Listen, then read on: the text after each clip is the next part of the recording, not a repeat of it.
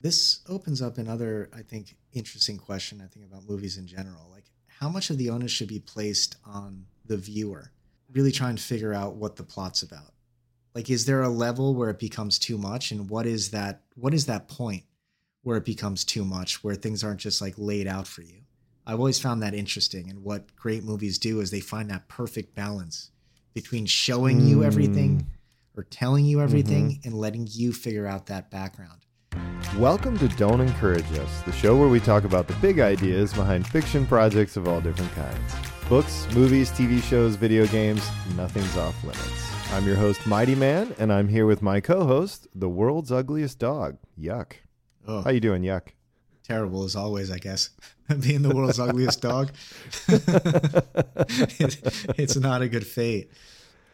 Just keep that doghouse on your head. That's all we ask. I will. So today we're discussing the Wes Anderson film Asteroid City.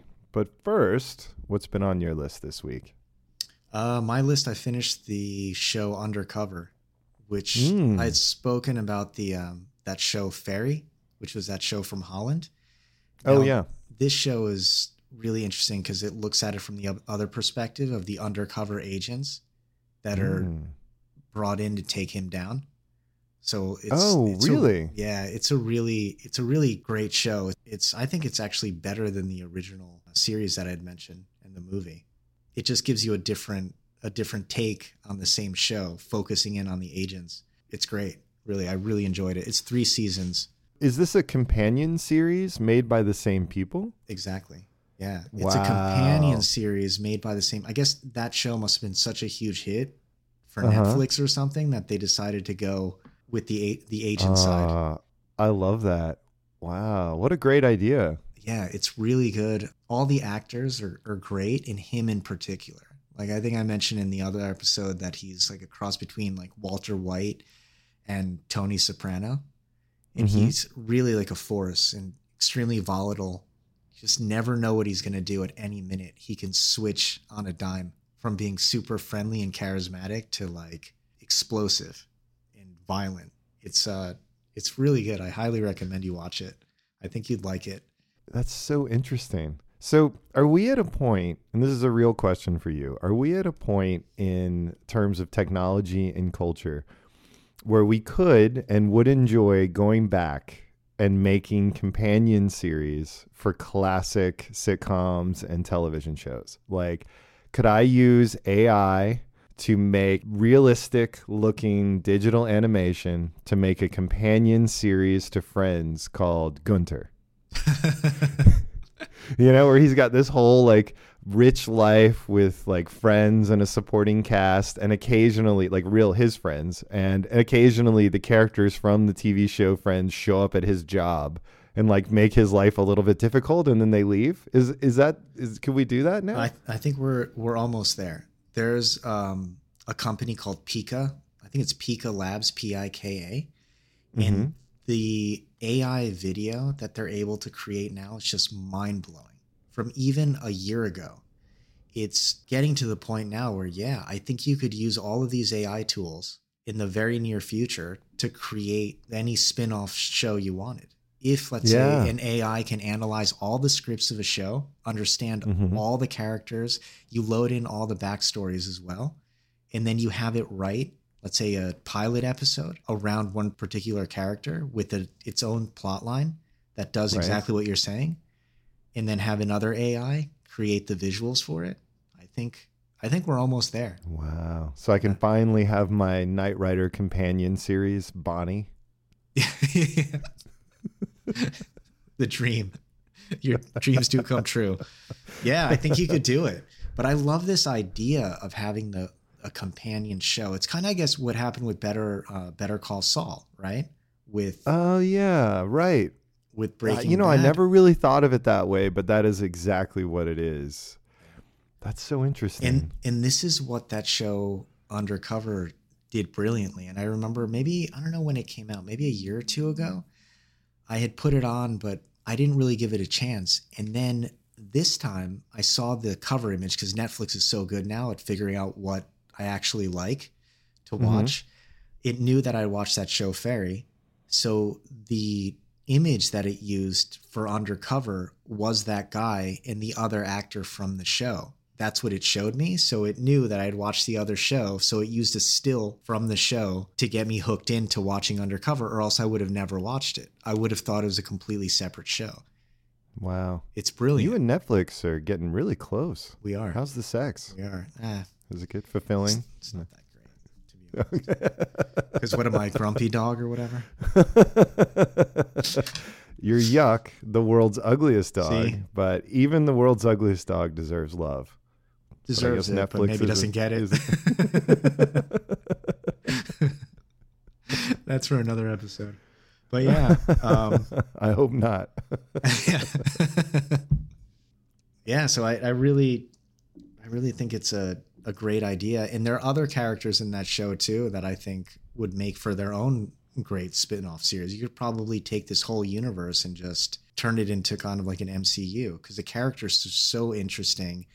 The topic is one that just leads for like countless variations on the plot. This idea that there's a drug kingpin, his rise and fall, then rise again, the undercover agents who were going after him, kind of like The Wire did, right? Where it did like the Mm, reporters, the drug dealers, and then the the police. Same idea you could apply to this show, and I think it would be a huge hit, or continue to be. Interesting. I'm just wondering now if they're going to do like a US spinoff or if Netflix is kind of shying away from that because it's having so much um, success with these foreign shows. Right. No reason to remake them. No reason to spend that money. Yeah, absolutely. And the dubbing is so good, the actors who actually do the voice work, you forget completely that you're watching something that's been dubbed. That's how Oh, good that's it's cool. gotten. Yeah. So they Yeah. actually get, and they're very consistent. So one character is always voiceover, like the voiceover is always done by the same guy. There's never any weird switches that they're using, like switching over to Mhm. another actor. So you recognize that character throughout. And if they're a good voice actor or a great voice voice actor, then it just makes the show all that more compelling. That sounds great. So give me the names of the shows again, and they're Um, on Netflix. on Netflix. One's called Ferry, F E R R Y, and then the other one's called Undercover. And that's that's it. That's all they've done so far is those two shows. Two shows and a movie called Ferry. Oh, because I guess the first season or series called Ferry, which the show was such a hit that they did a movie. But then there's also Undercover, but I'm not sure exactly in which order that they created these. I don't know if Undercover was done first, and they're like, "Oh, this guy's really, really interesting," or actually, no, I think Undercover was done after the Ferry series. But yeah, Hmm. check it out. So if you miss Sopranos and The Wire, then this might be the entertainment package for you. I think so. Yeah. That's great. well, I spent a little time backpacking. We had a few days off here. So I went to Big Bend National Park. Have you heard of this? Have you seen this? No, where's that? So it's one of the least visited national parks, but only because of it's very remote. So you know how Texas has kind of two bumps at the bottom along the Rio Grande? Right. the smaller, further north uh, bump is uh, exactly like the bowl of it is the location of Big Bend National Park. It's a lot of desert, and it's the only national park that completely encompasses a mountain range. Uh, so I spent about five days backpacking through the Chisos Mountains up there, exploring very radically different climates and biomes. It is a really exciting and inspiring place. And I just thought it'd be interesting to talk for a minute or two about inspiring creativity from time and nature, right? Does that spark creativity for you? So, have you spent much time in nature and have you found that transforms your brain enough that you can think of creative ideas? Yeah, absolutely. Um, I have spent a lot of time in nature. I guess just hiking, but not going on you know those longer adventures like like you love to go on. But I notice that it gets me thinking in a completely different way, where I'm collect- Mm. connecting a lot of ideas together that normally I wouldn't because I'm so distracted by technology and devices Mhm. all the time. It's almost like it's my brain's not being filled by notifications or an overload of information. So it's just Right. wandering. And it makes me think of a time before the smartphone or when you were connected to devices where you could just be really creative and have ideas just kind of come together in ways that you wouldn't wouldn't expect them to. So yeah, for sure. I mean, and I think that creativity is not only like stories or movie ideas or commercial idea. I think it's just creativity around life, like next steps in life or different Mm, options. mhm, mhm. I think it just broadens the amount of options that you feel are available to you, if that makes sense. Makes total sense. Yeah. No, I, I like how you were beginning to describe it as if spending time in nature opens up space in your thinking. And then your creativity can combine ideas and thoughts in that space. And you're right. That is very much how it was when you had downtime before all these electronics, you know, all these devices were everywhere because your mind would wander, right? There would be empty space and it would collect ideas and connect them in ways that you wouldn't normally uh, do or, or expect. And then that would lead to creative ideas or insights or thoughts about how you want to handle a situation differently. Very much so. Yeah. I think that's a big part of what you get from nature in terms of sparking creativity. Really getting into that flow state, which is so hard to get into in modern Mhm. society. It reminds me of what Bill Gates says he does every year. He goes on a two week retreat into nature and just goes Mhm. by himself with a stack of books that he he wants to catch up on. And he's just cut off completely from his devices altogether. And he says some of the biggest ideas that he's had from Microsoft have come from those those retreats where he's completely in nature and just, you know, getting ideas from all of these different books that he has and just like combining them all into new into new ideas, new products. So he says it's so interesting. incredibly valuable for someone who's obviously so tech focused and his whole life revolves around it. Having that retreat is really his most productive time. I love that.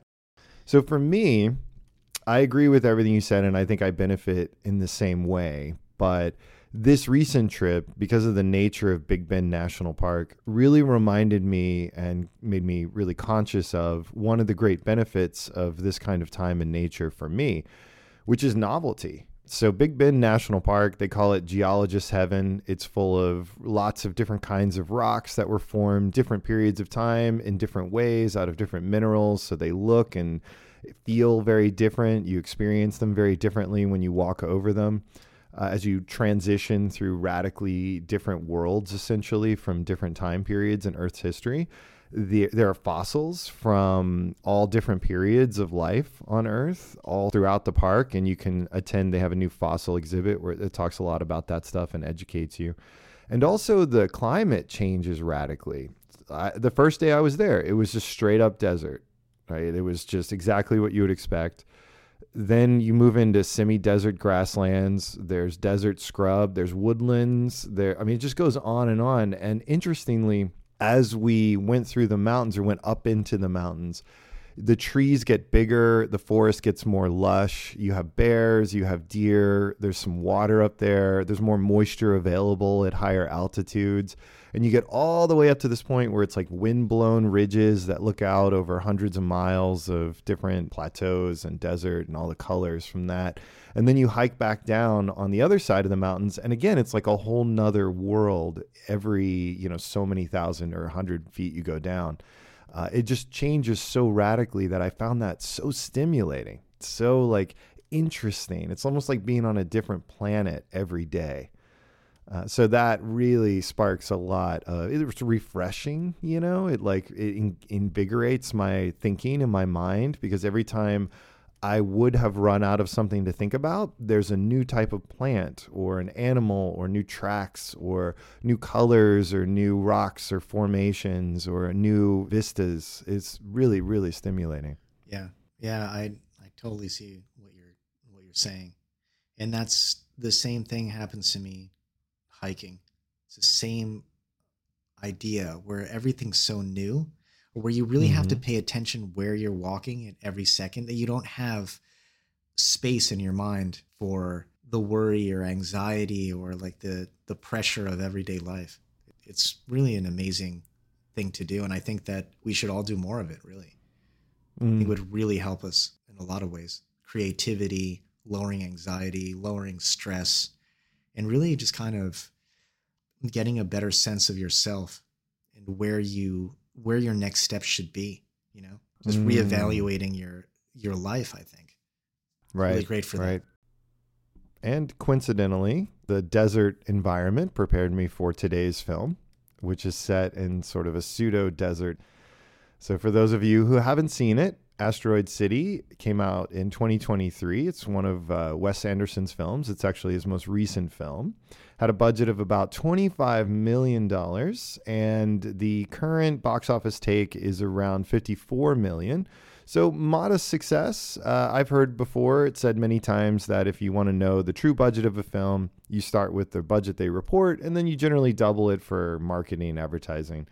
Do you think that's accurate in this case? This film maybe didn't have as much advertising as other films do. What do you think? It's hard to tell because they might have done a lot of advertising that was really targeted online as opposed to, let's say, billboard advertising or television advertising. Super Bowl commercials. Yeah. yeah. Exactly. So they might have spent a lot actually on advertising that maybe wasn't targeted towards us, so we didn't see it that much. Okay.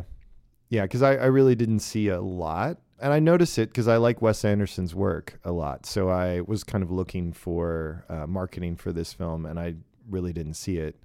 Not a huge financial success, but it was well received, well reviewed, and it had a lot of famous actors in it. That was crazy. How many? It was just incredible. Like from Willem Dafoe, Scarlett Johansson, Tom Hanks. I mean, every big name. Ed Norton. Yeah. I mean, it just goes on and on and on. I yeah, mean, Jeff Goldblum. Jeff Goldblum had a little. Jeff Where, Goldblum had a, a kind of a bit part. Yeah. Did I miss him somehow? He might have. it was easy to do.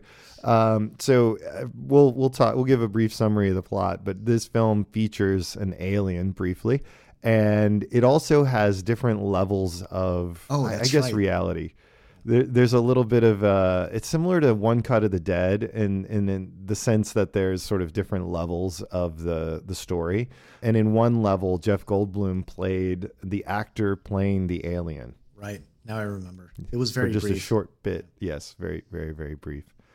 So yeah, yeah, Jason Schwartzman as usual, Wes Anderson, one of his favorites, and I thought he did great in this film. He's so such a talented actor when you give him smart dialogue he can deliver it so so well. He gets the tone really. Mm-hmm. He really really gets it. I think I see why they why they work together so much. He is and he's just a great actor for Wes Anderson.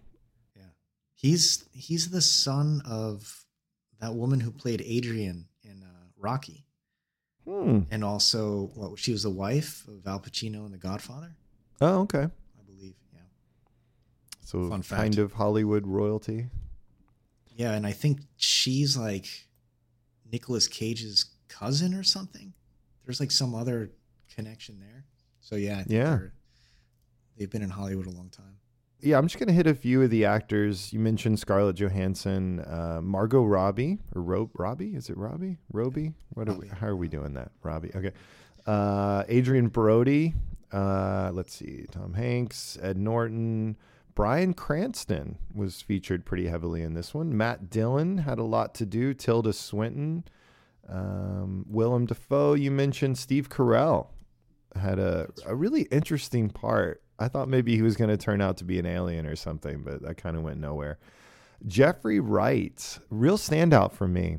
Jeffrey Wright's a great actor, but he doesn't always get parts that I think play to his strengths and help him shine. This one I thought was really good for him. I just rewatched Basquiat, that movie from the late 90s. He was incredible in it. I think it's his breakout role.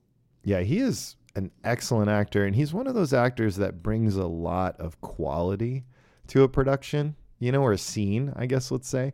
Actually, the whole production, frankly. Like, I think he was in Westworld, and he did so well in that, and that's where he really got my attention. But since then, now I'm starting to think he's criminally underutilized definitely. The MCU is using him as their Watcher character in the animated stuff, and I imagine the Watcher will transition to live action at some point, and Jeffrey Wright will play him. But the Watcher's written as kind of a boring character so far. I mean, and that's fairly true to the comics, but it's a waste because Jeffrey Wright is so good. You know, I think of him like I do Willem Dafoe and Kevin uh-huh. and Kevin Bacon where there's they're all uh, so good uh-huh. and can play right. anything. You just throw them it's kind of like yeah. Yeah, of course they're great. Kind of like um, people started thinking of Meryl Streep as Mhm. like the greatest actress of all time because she can just basically just play anything and people take it for granted. But then if you take a step back, you're like, wow, these people are so incredibly talented and Yeah. so underutilized in a lot of ways. Like you said, they just kind of run run circles around a, a lot of other more well known actors. You know? Yeah, absolutely. Like they have a real presence even when those other actors are in the scene for sure. Uh, Rita Wilson, Liev Schreiber, who I hadn't seen in a while. Uh, let's see. There were a lot of younger actors who were very good as well. Like the kids, I thought were performed extremely well. Um, there are other actors you would recognize, but I'm not going to list every single one. Uh, anybody else? Rupert Friend was that an actor you knew? He played Montana, Yeah, the he was- cowboy. Yep, he was in Homeland. He's a really well known British actor. Um. Gotcha. Maya Hawke, Ethan Hawke's daughter, was in that. Oh yeah. Uh, Sophia Lillis played. Uh, I think that was the teacher she played. She was good as well. Uh, so yeah, a lot of talent in this film. Hope Davis. She's Yes. like a big indie actress. Yep. So let me ask you this question: Too much talent? Was it bad for the film? I have very strong feelings about this this film. Mm. Um, we're gonna keep it to the talent, um, I would say yeah, because it's very distracting. It is distracting. Watching a movie where there's so many famous people that Yeah. it becomes an exercise in waiting for the next famous person to Yes. pop up and get used to their character. But by the time Right. that happens in this movie, you're on to something else. You miss dialogue. Yeah, it's like flipping through a yearbook looking for your friends. it takes away from the film. I think flipping through a yearbook is probably the best analogy here. I think this movie to me was like flipping through a yearbook. Like a comedian's a comedian who has a great set, who has a lot of short jokes where you start Mhm. laughing at one, but he's already Right. into the following joke. And it's Yes. happening the entire time where you're not even getting a chance to catch up on what happened Mhm. previously. That's what I thought of this movie in general, Yep. but we can get into that. I think that's a good point off the bat. So, how about a quick summary for those audience members who have yet to watch Asteroid City? And before you give your quick summary, I'm just going to say I don't think you actually need to see this film if it doesn't grab you. If the trailer, if our description, if my partner's amazing summary does not suck you in, if you're not super excited, I don't think this is a must watch, even if you're a Wes Anderson fan like I am. This do you- summary- is that a fair? Yeah, I think that's a fair statement. Okay. I think in terms of a summary, I don't know. I can't really give a great summary because I was really, I don't know, disappointed in this movie overall. I mean, I would just kind of summarize it as it's a documentary about a play called Asteroid City, which is about a science, basically a, a science competition that's happening in this town called Asteroid City. It jumps a lot between the creation of the play itself and the actual play that's taking place in the desert. And it's about this group of parents and kids and just kind of a hodgepodge of characters that come together when an alien suddenly lands and steals an asteroid. Yeah, I know this is going all over the place. No, but, the, but it kind of it kind Can we of get a that. spotlight for my partner? Yeah. I mean, speaking of spotlight, yeah, it was um yeah, it's a movie that kind of it's like watching different vignettes kind of pieced together with masking tape. So if you Mhm. had an entire film class come together to create a movie and each one of them had kind of a, a different point of view, but you had a director and a set designer that took all of the characters and dialogue that they had come up with and created a movie from that without Right. without actually um, doing any real editing or trying to edit for like a, a very cohesive flow of a narrative. That's what you'd have where the editor wasn't doing his edits. Let's see what else can i say about the plot? Yeah so it's just going back and forth between the documentary of the guy who wrote it which is played by ed norton the play itself which is about the science competition. The characters within that competition, they're all super smart kids. Um, it has the Wes Anderson quirkiness thrown into the mix. An alien land or alien shows up, steals an asteroid, chaos ensues, the government gets involved, the characters are quarantined. Um, eventually, the quarantine is lifted.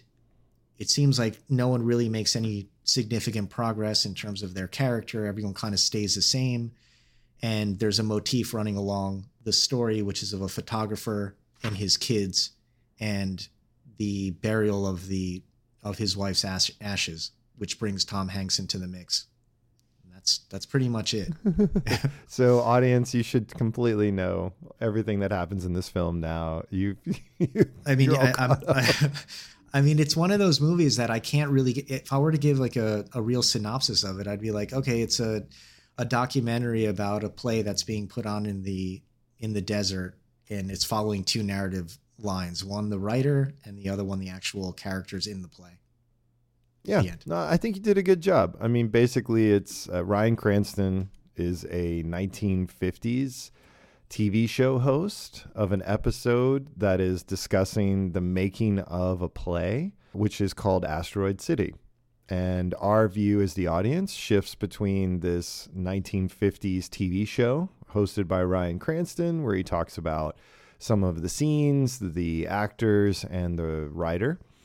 Uh, between that and the actual play itself, which is a very stylized, uh, very fake kind of surreal world that's set in the desert, or I guess city that's set in the desert, very small town. And it's as if a play was brought to life. So you have limited sets, you have, uh, it's almost like painted background scenes, you know, like the coloration of the uh, asteroid city is very much a. Um, I think it's designed to remind you that it's supposed to be fake, as if you were looking at painted sets and backgrounds on a stage. And the actual play follows our main character, Jason Schwartzman, who plays a dad of four kids. He's brought one of those kids for this science competition you mentioned.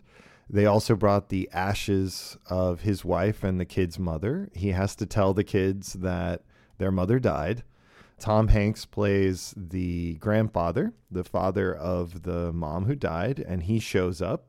And then the other colorful cast of characters are there for a variety of reasons, whether they live in the town, they're there for the competition, or they're part of the military that comes to deal with the fallout from the brief alien visit. Wes Anderson, I guess, wrote and directed this so that the audience would be reminded regularly that what they're watching is not happening.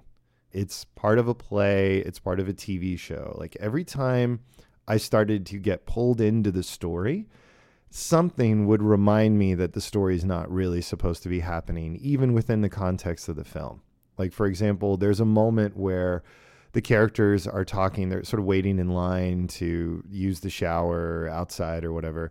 And Bryan Cranston's character, the TV announcer who's not supposed to be in the play accidentally supposedly is in the scene. And the actors stop acting to address that. And he's like oh i'm not supposed to be here and steps away. And i was like why do that? Except for i guess wes wanted mr anderson i should say uh, wanted the audience to be reminded in that moment that like hey don't get too sucked in like this isn't a world you're supposed to be uh, engrossed in, which so was very odd. Any thoughts about any of that? No, always a better synopsis than mine. Um, congratulations on that. I just piggyback off of yours and then I cherry pick key points so that I look smart. That's my strategy in uh, life. Great, anyway, great, go ahead. Great job. Um, I I felt like, yeah, this movie, it would be great to watch if it was muted. I've never said that about a movie before. Wow. Yeah. Because it's High visually, praise. but visually, it's absolutely incredible. So yeah, it looks like a movie where every single shot could be framed. Every still of that movie mm, is frameable. Mm. The composition of every shot, the color palette, the way the actors are moving within the frame in very limited ways to not interrupt kind of the composition that they've set Yes. up originally. Great Um, observation. the objects in the foreground and in the background small details like a real estate vending machine things that are, that are very absurd Mhm. that you would see Mhm. in in a place like moma right you could see that real estate vending machine in moma as a statement piece from a, a modern artist Right. but if you're looking at this as a movie that has a really strong plot line where there's any type of character arc for the I know you could argue that yes, there's there's certain specific plot points that happen, but I feel like they're set pieces. Like when the alien shows up, um, Mhm. the Jason Schwartz, Schwartzman character telling his kids that the that their mothers died. There are certain points that are supposed to get this uh, kind of emotional reaction, but Mhm. visually, this movie is too distracting for you to really be able to get sucked into it. And like you pointed out a second ago, it draws you out continuously, reminding you that what you're watching isn't real, which I think what Right. a, a great movie should not do. If they wanted to establish that there's a play, yeah, that's great. But there's no reason to pull you back out of it in order for you to, I don't know, to make a statement or to be quirky. So Mhm. I thought the dialogue, it's Wes Anderson dialogue, but I think his earlier movies like Bottle Rocket and Rushmore were Mhm. visually well done, but Right. they also had really strong narratives behind them, and you really felt Right. for the character, especially in Rushmore. Yeah. Rushmore, yeah, very immersive and you This- you live in that world for the length of that film for sure. And this feels more like he's taking all of the elements that make his movies unique, pushing them Mhm. all together, but not really focusing in on the characters and having really famous actors in it just to have very famous actors in it. You know what I mean? So Yeah. there's there's so Oh, many yeah. things that are extremely distracting with this movie and have the effect that they have is that you just can't really get immersed in that world. It's impossible. And the fact that they're telling Right. you not to get immersed in the world is really, really bad for this movie. I couldn't watch it all the way through, which is not a good sign for any movie like this, which is so visually stunning. It's like the Mhm. The visuals overtook the acting completely. Oh yeah. Yeah. What did you think? Most of the time. There are some shining moments where that's definitely not true, but it it, it does strike me a little bit of that. It's almost like they constructed a story. They realized it had a problem and they decided to lean into the problem and hang a lantern on it, you know? Like, okay, yeah, it, it, this there's too many layers here. It becomes disjointed. It's going to pull the audience uh, out of the story. And they realized that maybe in the script stage. And they thought, all right, well, we'll just double down on it then. We'll just make that a stylistic choice and it'll become part of the art. And I just, yeah, I didn't dislike this movie. And I really want to hear your strong negative opinions if you haven't already given them. I thought it was adequately entertaining to keep me engaged. Like I did watch the whole thing, but it felt very much like there was either a lot more here that could have been more entertaining or there wasn't and it was all just sort of color and and visuals Yep. Yeah. Um, so much color, so many visuals that that it was just really, really hard to get into.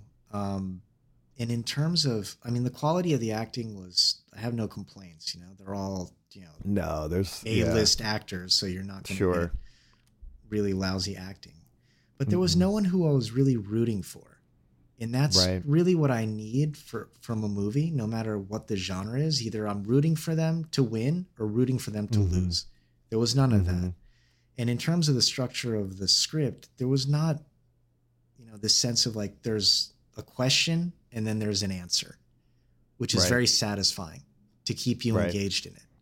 This was, like I mentioned earlier, it just seemed like a pastiche of all of these different ideas yeah rolled into one, where things Yeah. just kind of happen.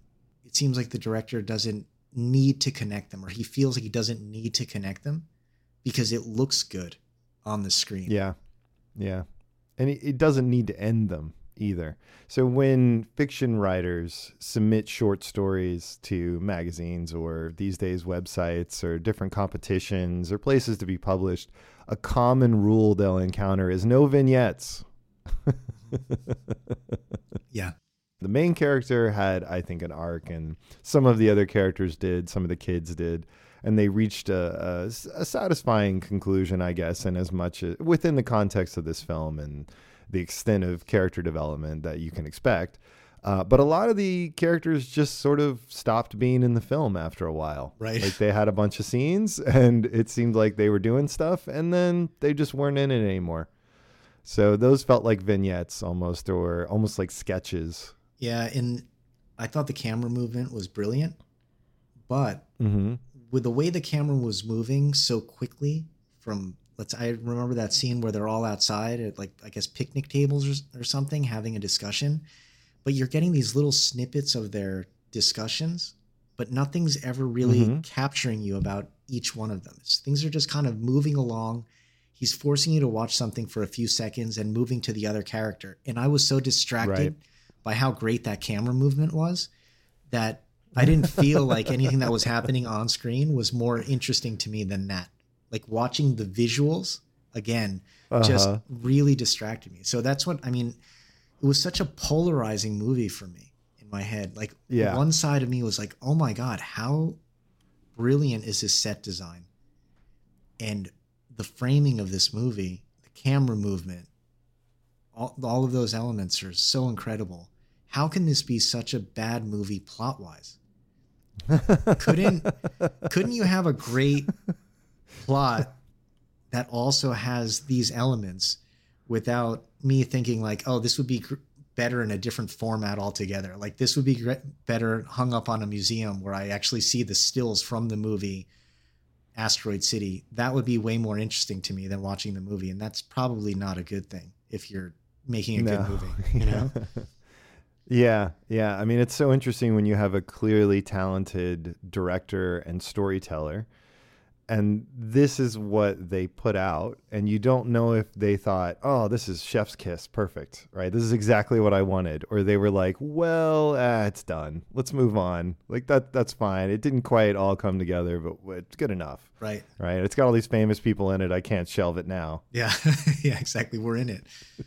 I mean, in in just things happening, like you said, like things happen kind of seemingly randomly, so that Mhm. you get a, a really good sense of like what's happening visually on the screen, but you're not really Mhm. following it or engaged with the action on the screen. Like the random dancing that kind of happened at one point, Yeah, yeah, where a, a young kid just starts singing a song, and then the teacher starts dancing with one of the other characters and then it just cuts off and goes to another scene. So there was so many scenes like that where like it looks great like the little girls holding the oil cans. I remember that was one scene and that was them on screen for about two seconds and it cut to something completely different. So it was all of these moments that was were like oh wow that was so fascinating what i just saw. But what just happened and why was that even there Yeah, if you really analyze the film, which I don't want to do today, I, I think we're getting close to being done with this one. but if you really do analyze the film, you can pull from these scenes, you know, meaning for each character to give them kind of an arc and to explain why it's important at that beat in the story that that would happen. But it the way it was executed didn't really elevate some of that stuff to the level of being entertaining and engrossing. Like you have to dig for the meaning, you have to work for it, and that's fine, I guess, if it's a novel or something that you're going to dissect.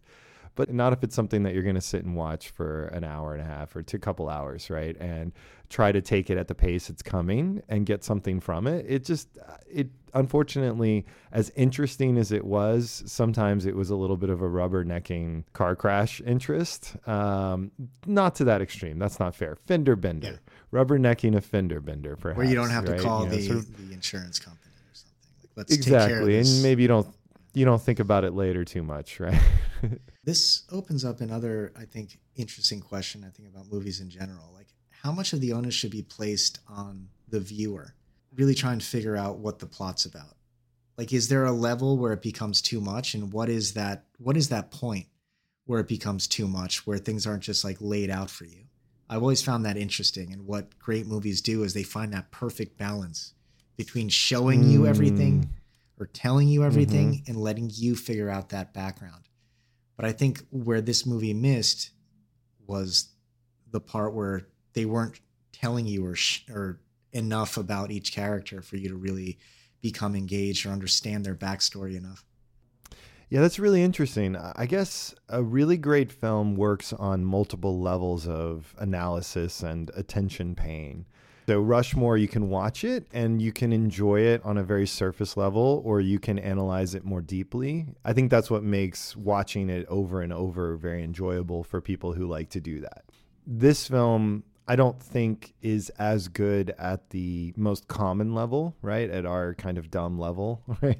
we we normally would watch a film. It's a little bit janky and it doesn't quite work. And I I guess I'm gonna give it the credit of if I really sat down and sketched out the scenes and the characters and thought about how they're developing and why things happen at certain points in the film, that I might uncover a masterpiece.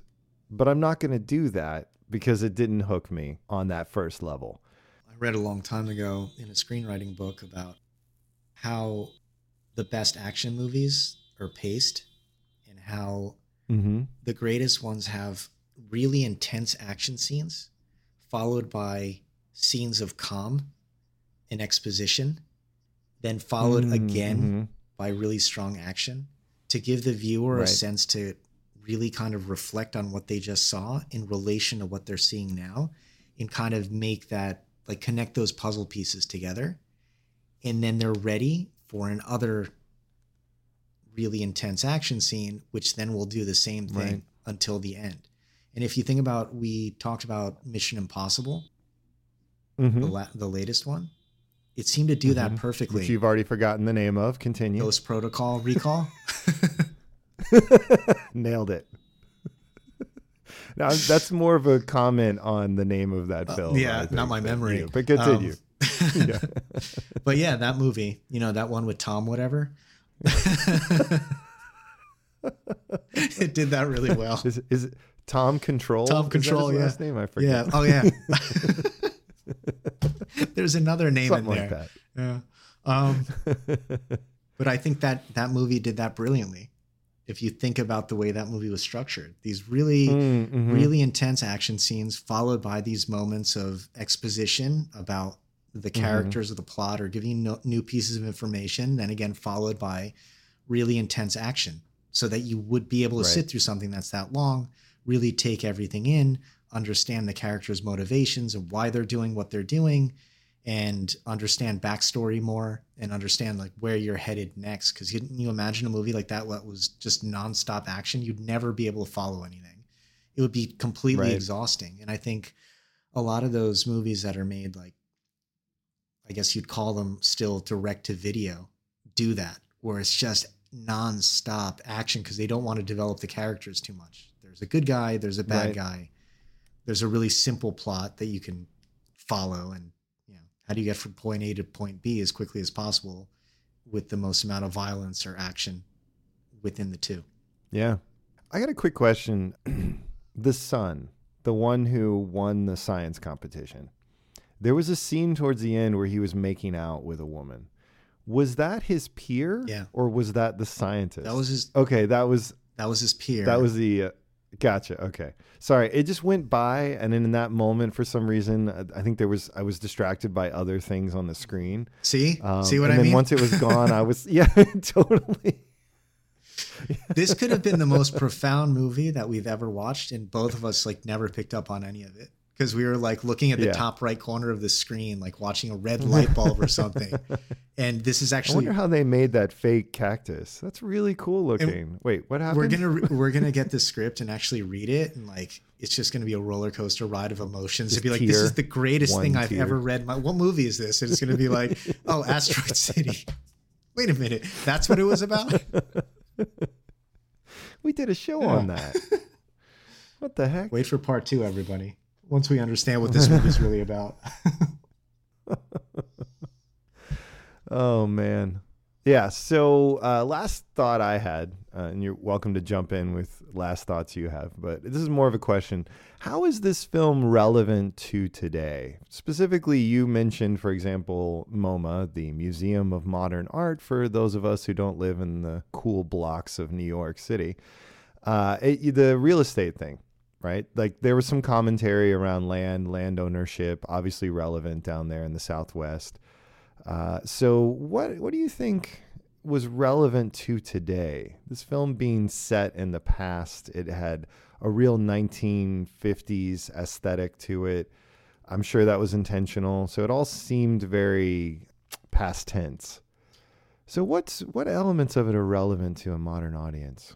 I think the universal theme of what would happen if we encountered aliens. I think that never Okay. that never gets Sure. old for any audience, you Right. know, and what we would do. Mhm. And obviously, this was a whole tongue-in-cheek way of handling it, but Right. I think that the was Independence Day factor. yeah. I think that I think that one would resonate with anyone. I mean, at least that was Uh-huh. a part that really kind of, if there's any part that pulled me in, it was that. Um, Mm, other than that, I mean, I think just like the universal themes of kind of loss, like the kids dealing with their their mother being gone. I thought that was that was a theme that kind of would resonate today as well as it would in any other time. But those were the two for Hmm. me. What did you feel? Okay. You know, yeah, there was there were efforts at introducing heart with the loss, with parenting, right? The struggles around parenting with the two uh, Scarlett Johansson and Jason Schwartzman both had kids. They both struggled with parenting those kids. Uh, that was a common theme, and I think that's probably relevant. There's also this idea of like forming connections, romantic connections after you lose a partner.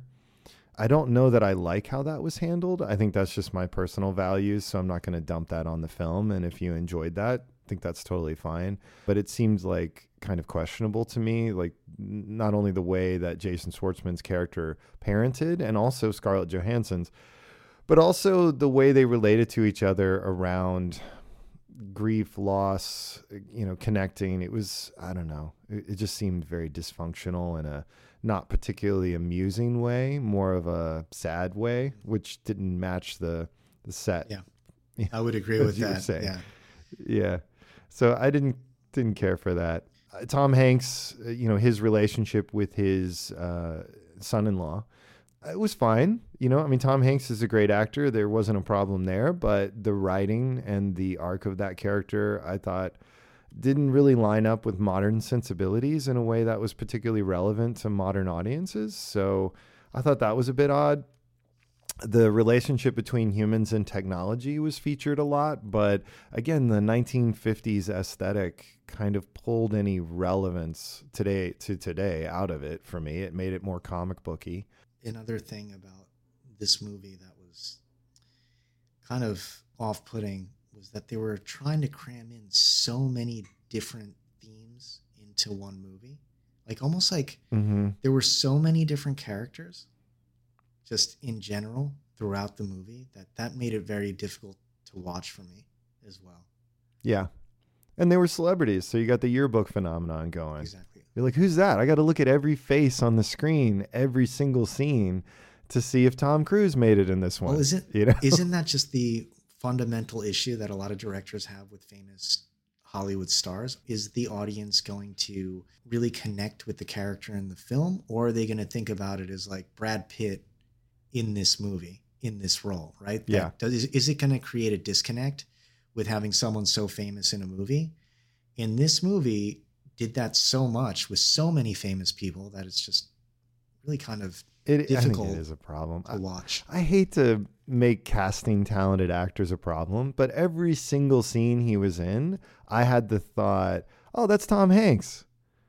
Tom Hanks. Tom Hanks, everybody. Round of applause, right? And then by midway through the scene, to his credit, I was immersed in his character again, and he was the father in law, right? So that was great. But every single time he showed up, I was like, that's Tom Hanks. Tom Hanks. Look, look.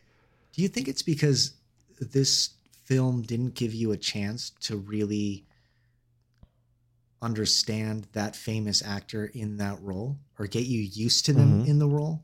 So it was just like right. Like they weren't in it long enough. Yeah. So it's just like For an uninterrupted flash. period.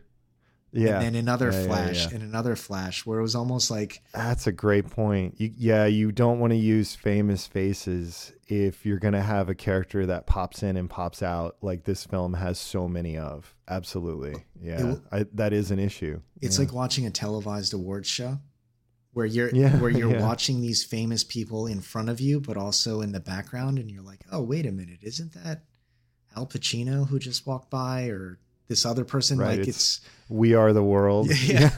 uh, exactly so it was kind of like we are the world as a movie There you go. There's the quote for the front cover of the DVD. we are the world the movie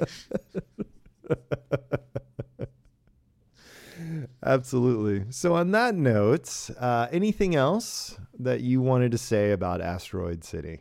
i'd say Did you get your pound of flesh? I think I did. No, I I think I'll give it a lot of credit for the visuals, the camera movement, the uh, cinematography in general. But as a movie as a whole, I really wouldn't recommend it unless you want to watch it Yeah. with the sound off, just to see how great it looks. Yep. How about you? Yep.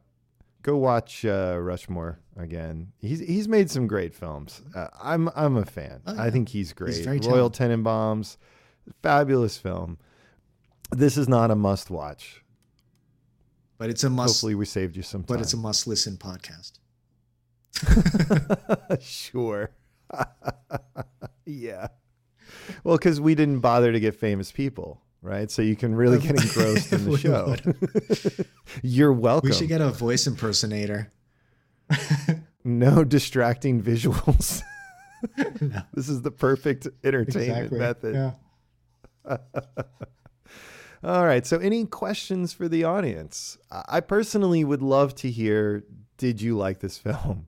Uh, Just yes, no. Like, did you enjoy this or not? Because I think that's a hard question to answer. It's hard to say no, and it's hard to say yes. But I'm going to force it. Force choice. Yes or no. I would I would ask them, would this movie have worked if the actors weren't so famous? Mm, would it have worked at all or worked better? Let's say two things. If it was in black and white and the actors weren't famous, Ooh. would you be able to watch this movie and would it work as a movie taking out those two distracting elements we kept? Oh man, talking about. yeah, that's mean. This is becoming a saw It's a situation. mean show. Yeah. Get used to it. All right. Any other questions for the audience? I think that's it. All right. So thank you to the people who made this project, everyone involved. I think there was a lot of hard work that went into this film and getting it just the way it is. Whether that's right or not, I don't know, but they, they certainly got it to a very specific place. Thank you to the listeners. Thanks for sticking around to the end. As always, please stay away from those like and subscribe buttons. You don't want to encourage us at all. If you want to reach the show, you can hit us up at don'tencourage at gmail.com. You're welcome to flame us on YouTube or Instagram or Twitter or X or whatever they're calling it this week. Check out the show notes for more information, and we will see you next week. Take care. Woof.